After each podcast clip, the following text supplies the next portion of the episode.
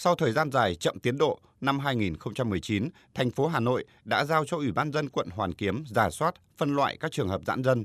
Việc giả soát này sẽ làm cơ sở xây dựng dự thảo chính sách hỗ trợ bồi thường đối với các trường hợp nằm trong diện giải phóng mặt bằng bắt buộc. Theo Ban Quản lý phố cổ, Ủy ban dân quận Hoàn Kiếm đã thực hiện đề án gồm hai dự án thành phần.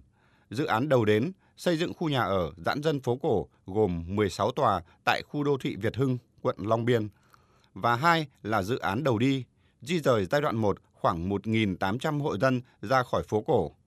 Qua giả soát, thống kê các trường hợp giãn dân bắt buộc trên địa bàn 10 phường khu phố cổ và 6 phường khu phố cũ cho 564 hộ với 1.977 nhân khẩu nằm trong các di tích, khuôn viên công sở, trường học.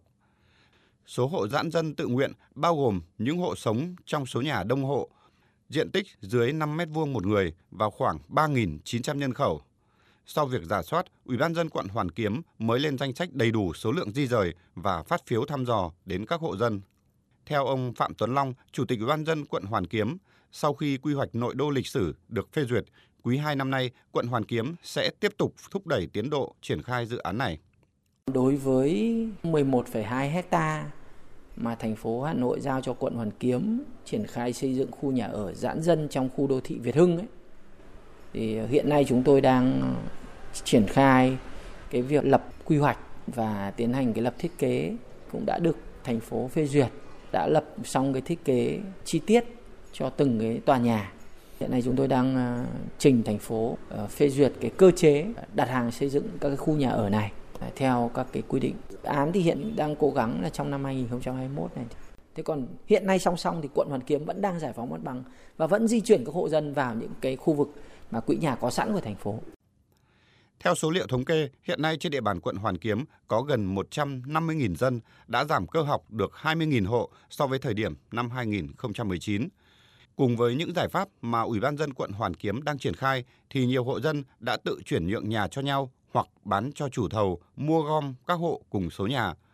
Nhưng đây mới chỉ là giải pháp tình thế bởi không dễ gì đạt được thỏa thuận với nhiều hộ cùng một lúc – Nhất là khi tới đây, nhiều chủ đầu tư có thể sẽ từ bỏ ý định chen chân vì quy hoạch phân khu nội đô được coi là một pháp lệnh trong quản lý đô thị phố cổ với quy định không xây thêm nhà cao tầng.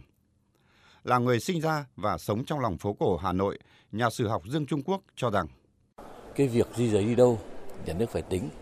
Đừng như lâu nay, người dân đã phải rời khỏi chỗ cũ của mình để nhường cho nhà nước làm những công trình phúc lợi, công trình công cộng nhưng mà gần như là đi cho người ta cái chỗ bắt ở đâu ở đấy.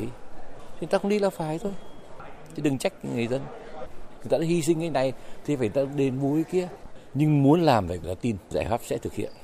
Cái thứ hai, trong khi anh đưa ra cái luật không được thay đổi kiến trúc, không được nâng tầng lên, thì trong đó anh vẫn cứ chỗ này chỗ kia vẫn lên được. Thì người ta tin rằng vì không được xây cao, không được mở rộng không gian, người dân phải buộc lòng đi khác thôi. Cho nên cái điều đó là cái vấn đề, vẫn là cái lòng tin của người dân theo quy hoạch phân khu, khu vực nội đô của Ủy ban dân thành phố vừa được công bố sẽ có khoảng 215.000 người dân đang sinh sống tại khu vực phố cổ, phố cũ và Hồ Gươm, vùng phụ cận phải di chuyển tới nơi khác sinh sống.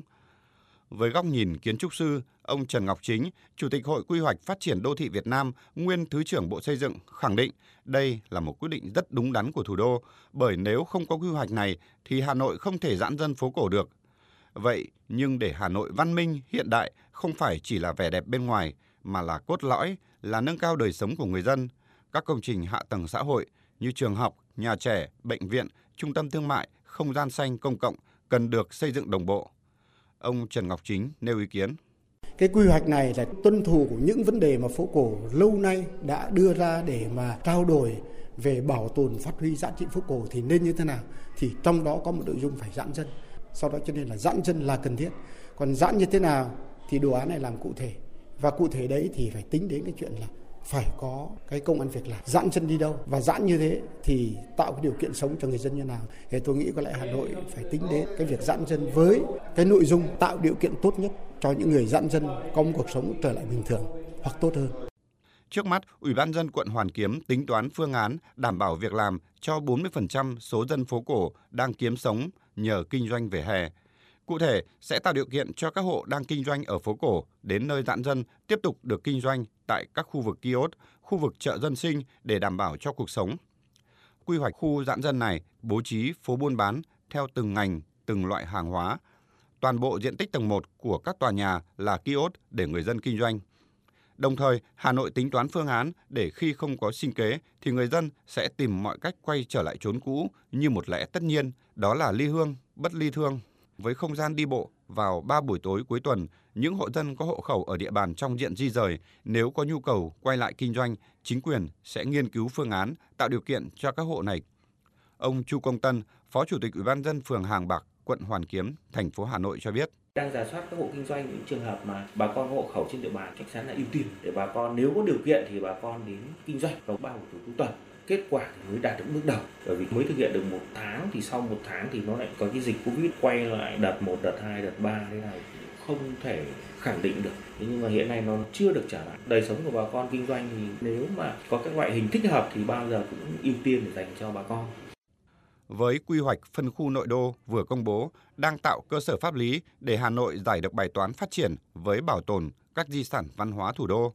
Hà Nội đã có bài học kinh nghiệm trong xử lý mâu thuẫn giữa bảo tồn và nhu cầu cuộc sống của người dân ở khu vực di tích từng xảy ra ở làng cổ Đường Lâm, Sơn Tây. Người dân đòi trả lại danh hiệu lịch sử văn hóa quốc gia. Có thể tiến độ giãn dân phố cổ đang còn chậm nhưng những cơ chế đột phá sẽ tạo điều kiện để thủ đô đẩy nhanh tiến độ đề án, giải quyết hài hòa bài toán lợi ích giữa người dân với việc bảo tồn di sản để tiến hành cải tạo lại khu phố cổ thành nơi đáng sống của thủ đô ngàn năm văn hiến.